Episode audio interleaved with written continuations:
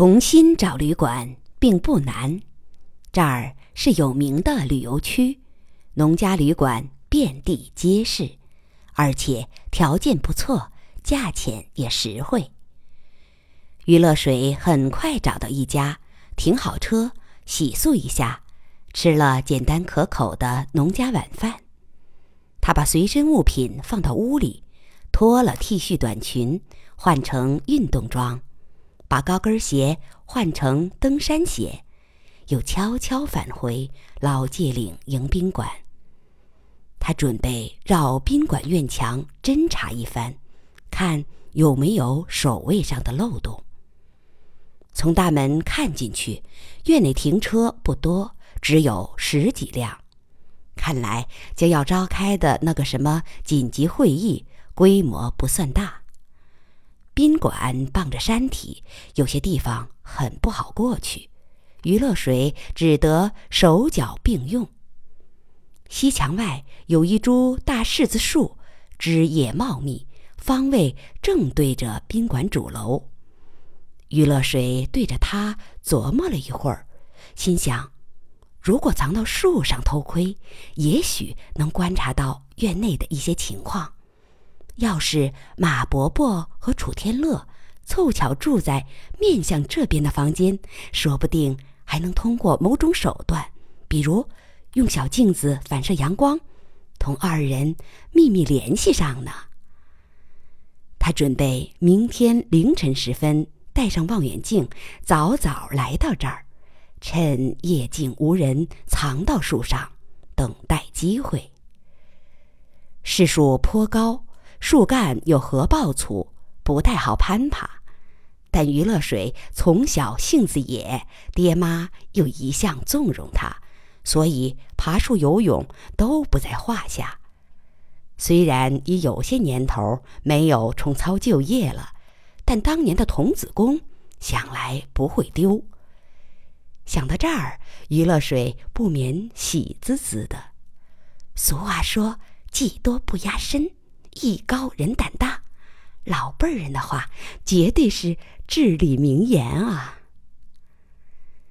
夜色已浓，他回到农家旅馆，冲了澡，睡到床上，对明天即将开始的秘密行动充满战前的亢奋。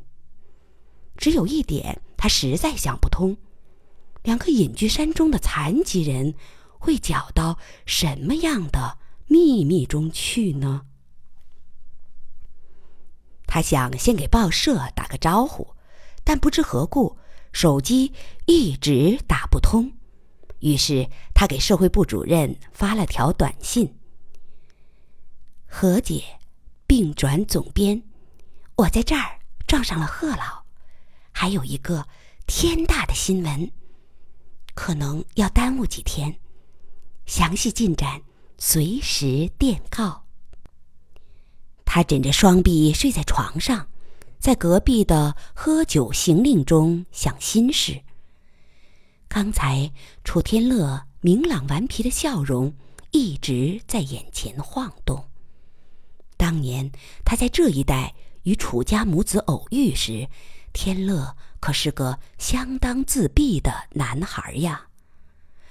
也难怪他自闭，命运对这位时年七岁的孩童确实太残忍了。十岁那年夏天，于乐水随父母驾车来到这儿。那是一次半公半私的旅游，父亲要来玉溪南考察楚长城等文物，顺便带妻女出来玩玩。父亲是个知识渊博的好导游，在他的指点下，沿途普通的风光都显示出苍凉厚重的历史底蕴。他说，中原虽然在近代比较落后，但它却是华夏民族最重要的发祥地之一。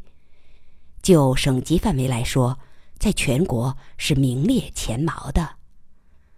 中国从夏到清的四千多年历史，中原有三千二百年一直居于华夏政治、经济、文化的中心。有二十多个朝代建都于此，包括中国最早的几个朝代夏朝、商朝和周朝。就整个世界级来说，中原也是人类古代文明最重要的中心之一。只是因为夏商文化的发现比较晚，所以它的名头不太响。这儿是盘古神话的诞生之地，有炎帝、黄帝的活动遗迹，是殷商甲骨的埋藏地，老子、庄周的故居，还有南邵猿人、裴李岗文化、仰韶文化遗迹等。这次要考察的楚长城也是中国最早的长城。华夏民族很多姓氏都起源于中原，著名的客家人正是从中原河洛之地迁徙出去的。爸爸当时还开玩笑说，正是因为对历史的尊重，所以当社会上习惯于拿土气的中原人开涮时，他从来不参与。十岁的于乐水听得津津有味，体味到了历史的厚重。当然，那时他绝对想不到，在十五年后，这个古文明中心会因某个事件而一跃成为现代世界的中心。那天，他们在西峡县参观了恐龙蛋博物馆，中午在一个山区小镇停车，找家饭店吃了午饭。出了饭店，见街上有一片地方乱糟糟的，停着工商所和卫生局的车，挤满了围观者。于乐水正是好事的年龄，妈妈一把没拉住，她已经钻到人群最里边看热闹去了。原来是本地工商所和卫生局联合查封一家诊所，诊所规模很小，一间门面房而已。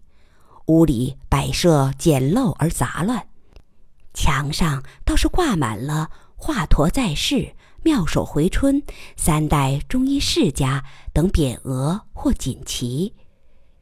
医生是个五十多岁的干瘦老头，穿着皱巴巴的白大褂，此刻正在向查封者苦苦哀求：“俺有正当手续呀，俺行医从不为赚钱，是为了积德行善呀，是为人民服务呀。”查封中一个年纪较大的人没好气地说：“算了，胡老撇儿，你就省点唾沫吧。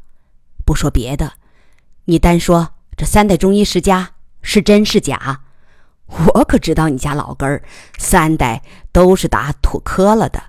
你也是到了四十多岁，才不知从哪儿弄了个文凭。”那个医生满脸通红，吭吭哧哧说不出话来。这几面锦旗恐怕也不是病人送的，是在同一家店里定做的吧？作假太不专业，也不知道换换笔记。胡老扁，不是接病人举报，我们也不会来查封你。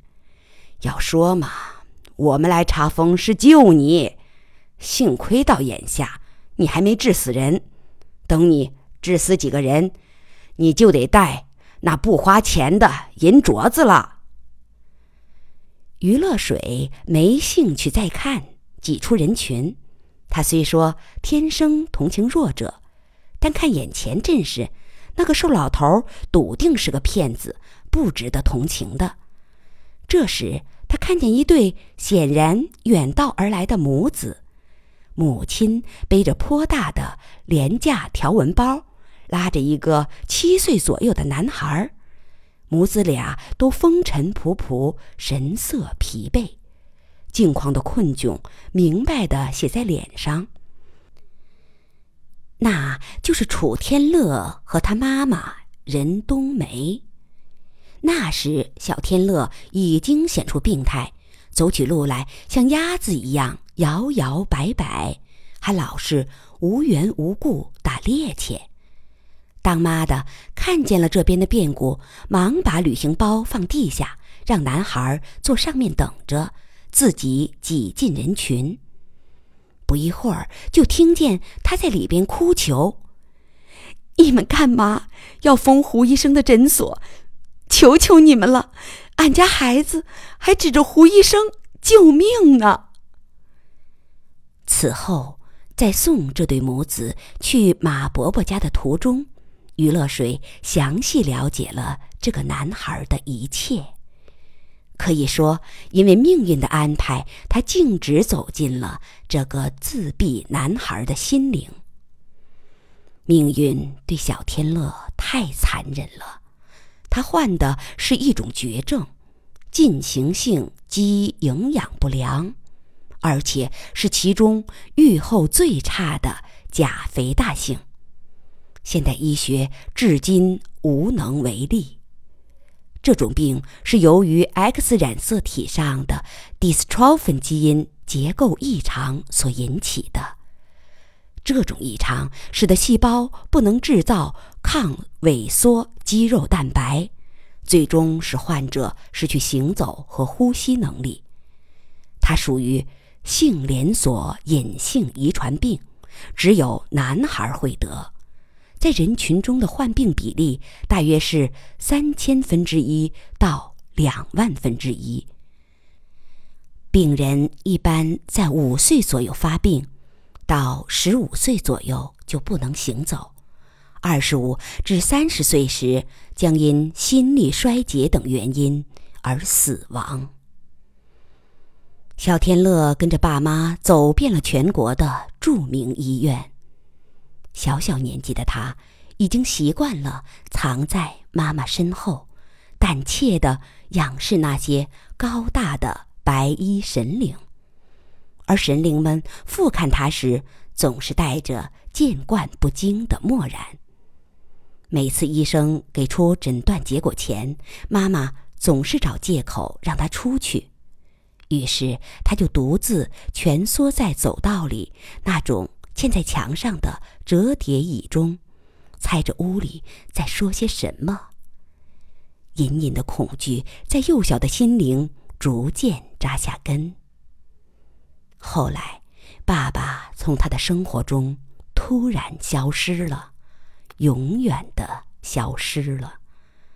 他问妈妈：“爸爸到哪儿去了？”妈妈一听这句话，就哗哗地流泪，不说一个字。后来，小天乐就再也不问了。半年前，他们才找到救星。虽然胡医生的白大褂皱巴巴的，诊所又脏又乱，但他很有把握地说：“这病我能治，保你除根儿。哎，就是娃得受罪，要想除掉病根儿，只能以毒攻毒呀，药价也不便宜。”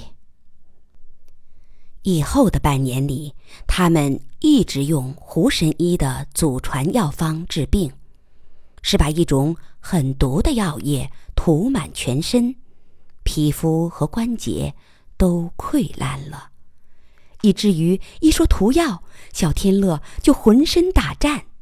涂药前，妈妈不得不把他的手脚捆到床上。妈妈哭着说：“乐乐，你忍忍，乐乐，你一定要忍住，这是为你治病呀。”小天乐是个很听话、很勇敢的孩子，真的咬牙忍着。苦难让他早熟了，懂事了。他要努力把病治好，这既是为自己，也是为妈妈。那时，天乐妈只有三十四五岁，但已经憔悴的像五六十岁的老妇。半年的治疗没什么效果，但胡神医事先说过，这种顽症得治三两年才能见效。这次妈妈艰难地凑够钱，专门带孩子来复诊。现在突然得知唯一的救星原来是个骗子，田乐妈刹那间心碎了，精神彻底崩溃了。她坐在诊所前的石阶上，两眼失神，喃喃自语着：该咋办呢？咱娘俩该咋办呢？于乐水的爸爸于子夫和妈妈张俊都是热肠子人，见状忙挤过去蹲在他面前解劝。张俊说：大姐，你别难过，知道了这医生是骗子其实是好事，免得他耽误了孩子，咱们赶快去大医院治呀。天乐妈惨然摇头：还能去哪儿？该去的地方都去了。再说，俺娘俩已经山穷水尽了，除非我去卖眼珠、卖肾。他忽然拉着张俊的手：大妹子，哪儿能卖器官？你知道不？我真的想卖肾。大妹子，你帮帮我，我一定得坚持下去。绝不能让娃死到妈前头。这幕场景在于乐水的记忆中非常清晰，一直保持着令人痛楚的锋利。十岁的他已经能敏锐地注意到这位母亲的用词，他说：绝不能让娃死在妈前头，而不是说我一定救活娃。显然他已经打心底绝望了，现在只是最后的挣扎。这句话中也隐含着不祥，也许这位母亲已经做好打算，在彻底绝望时带上儿子一块儿自杀。于乐水的鼻子发酸，喉咙里发梗，他瞄见爸妈的眼眶也红了。他把眼光转向人群外的小病人，那个男孩独自坐在破旧的蓝色条纹行李包上，手中拿着一个小瓶，就是小孩们常玩的那种廉价泡泡水玩具。他在吹泡泡，吹得非常专注。人群中的喧嚣，妈妈的哭诉，竟然丝毫没有影响到他。这种鲜明的反差让旁观者感到心头格外沉重。此后，于乐水才明白，小天乐的自闭实际是一种无奈的逃避。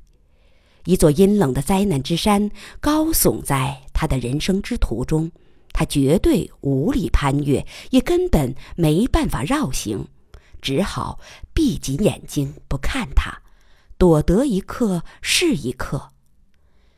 于乐水非常同情他，默默走过去，摸摸他脑袋，挨着他坐到行李上。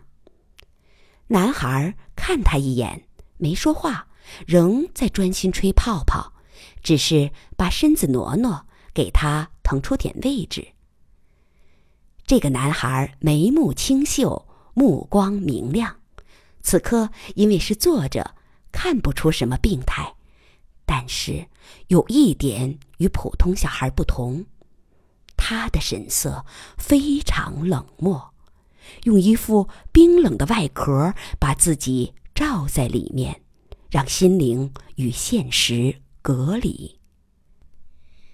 他小心地吹出一个大泡泡，泡泡悬在吹管前端，颤巍巍地膨胀。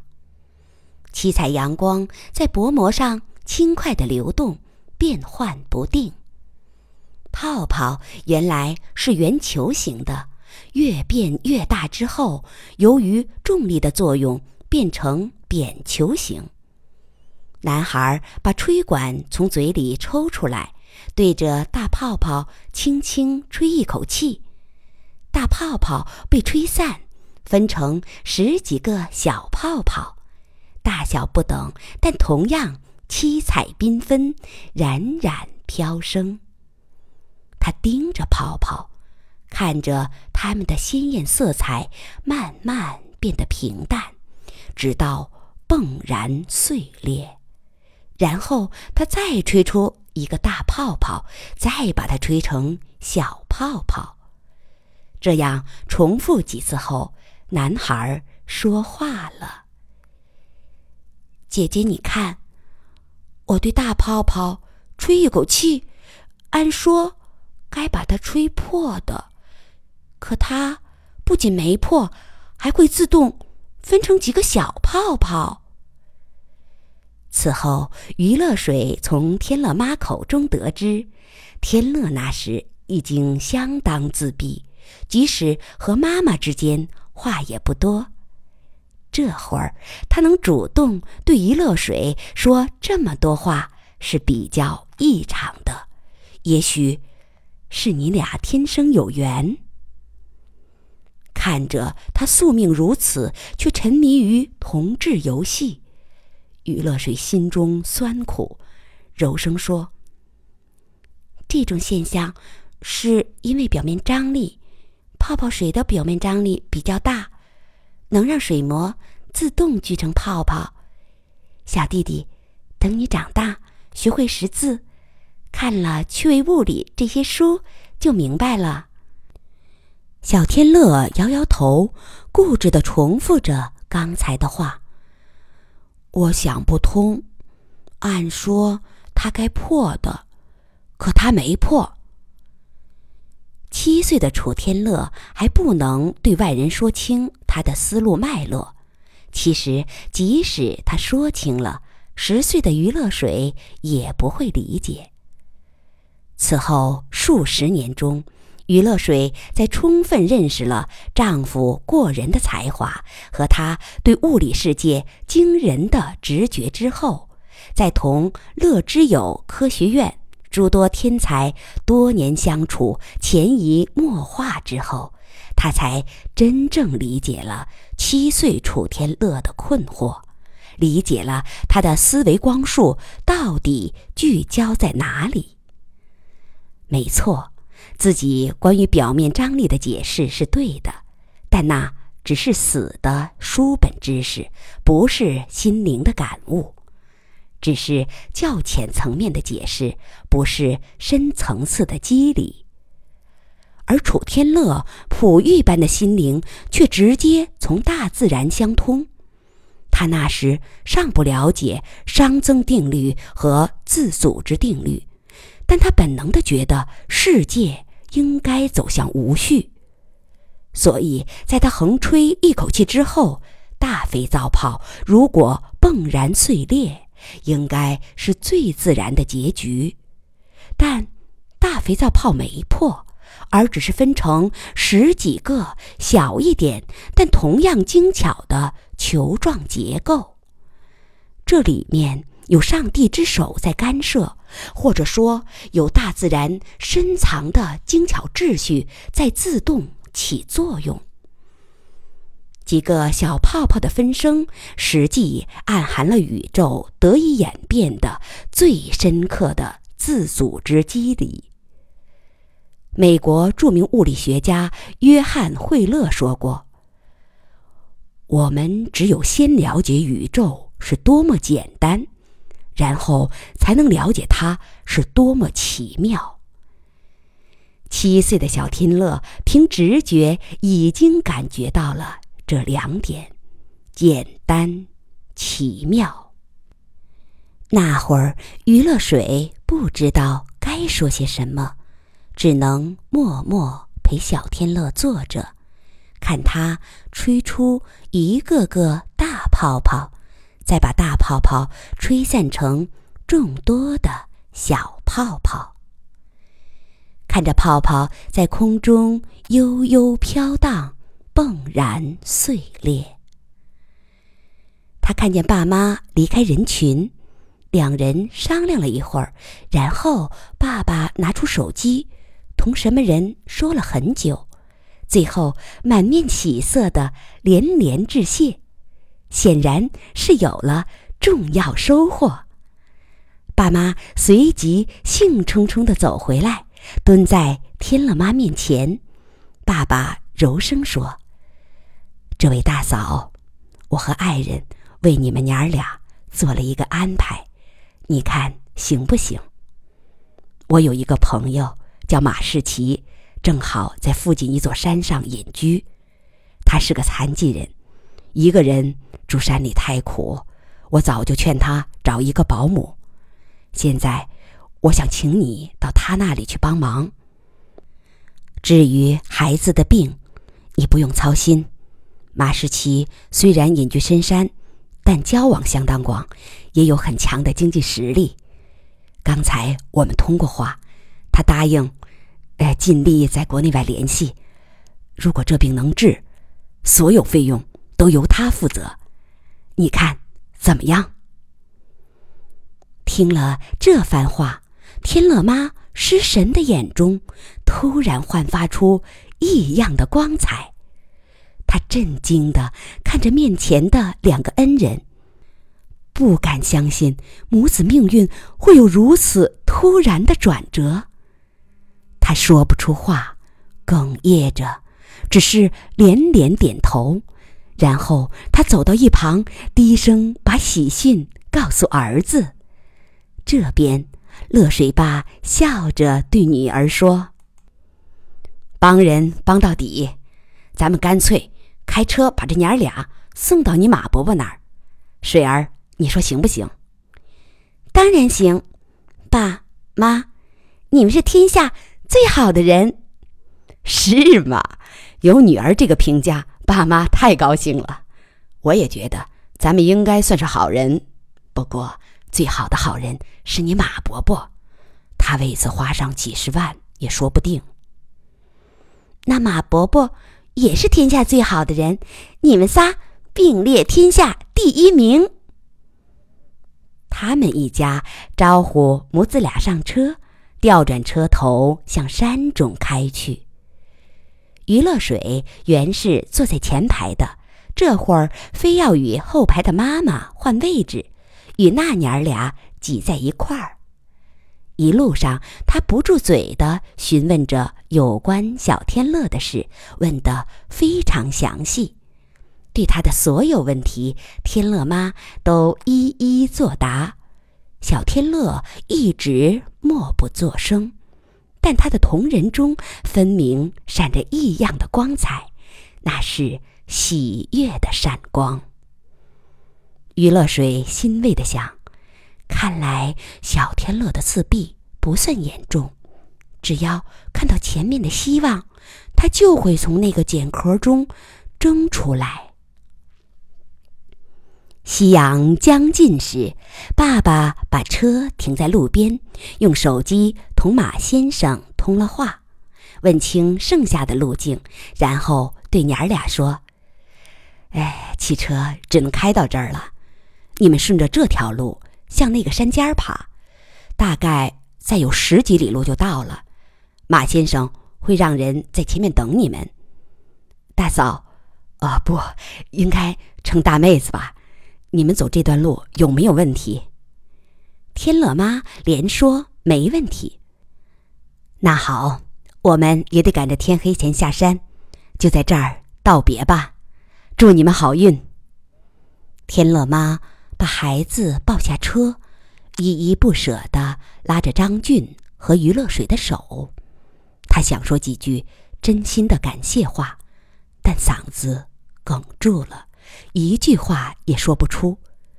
他突然跪到地上，向三个恩人磕起头来。于是夫妇吃了一惊，连忙上前拉他。张俊小声说：“可别这样，可别这样，大妹子快起来，你看，当着孩子面。”那阵儿，于乐水的眼泪刷刷地往下流。看看楚天乐，他默默低着头，泪水在眼眶里打转，但到底忍住没流出来。天乐妈被拉起来了，他擦擦眼泪，把行李绑在腰间，蹲下身，要小天乐趴到他背上。天乐执拗地甩脱妈妈的手，摇摇晃晃地往前走。天乐妈忙同三人告别，追着孩子去了。两人在拐入山背之前，回身使劲儿向这边招手。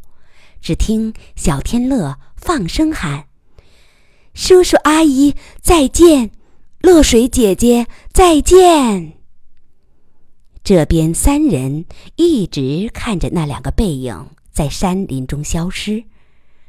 爸爸在狭窄的山路上艰难地调过车头，开车下山。一路上，三个人都没怎么说话，默默品尝着从心底汩汩涌出的甘甜。这之后，他们一家一直同马先生保持着联系。可惜的是，马伯伯虽然四处打听，但世界上没有哪里能治这种绝症。不过马伯伯说，母子两人在山中住得很安逸，很幸福。后来他还认病残的楚天乐为义子，这边也就彻底放心了。期间马伯伯还曾打来一个电话，兴高采烈地说：“老于，你知道吗？你给我送来的是一个天才。别看这娃病歪歪的，脑瓜倍儿灵。我上学时一向自认脑瓜灵光，比起他来可差远了。眼下我正教他读高一课程呢。”那年楚天乐才十一岁，比他大三岁的于乐水刚初中二年级。此后，于乐水上高中、上大学，课业繁重，有了自己的朋友圈。与那边联系少了，他只是偶尔从爸妈的闲谈中得知，楚天乐一直在跟干爹学知识，还有好像马伯伯和天乐妈恋上了。但在眼下，这两个残疾人会搅到什么国家机密中去呢？他实实在在想不通。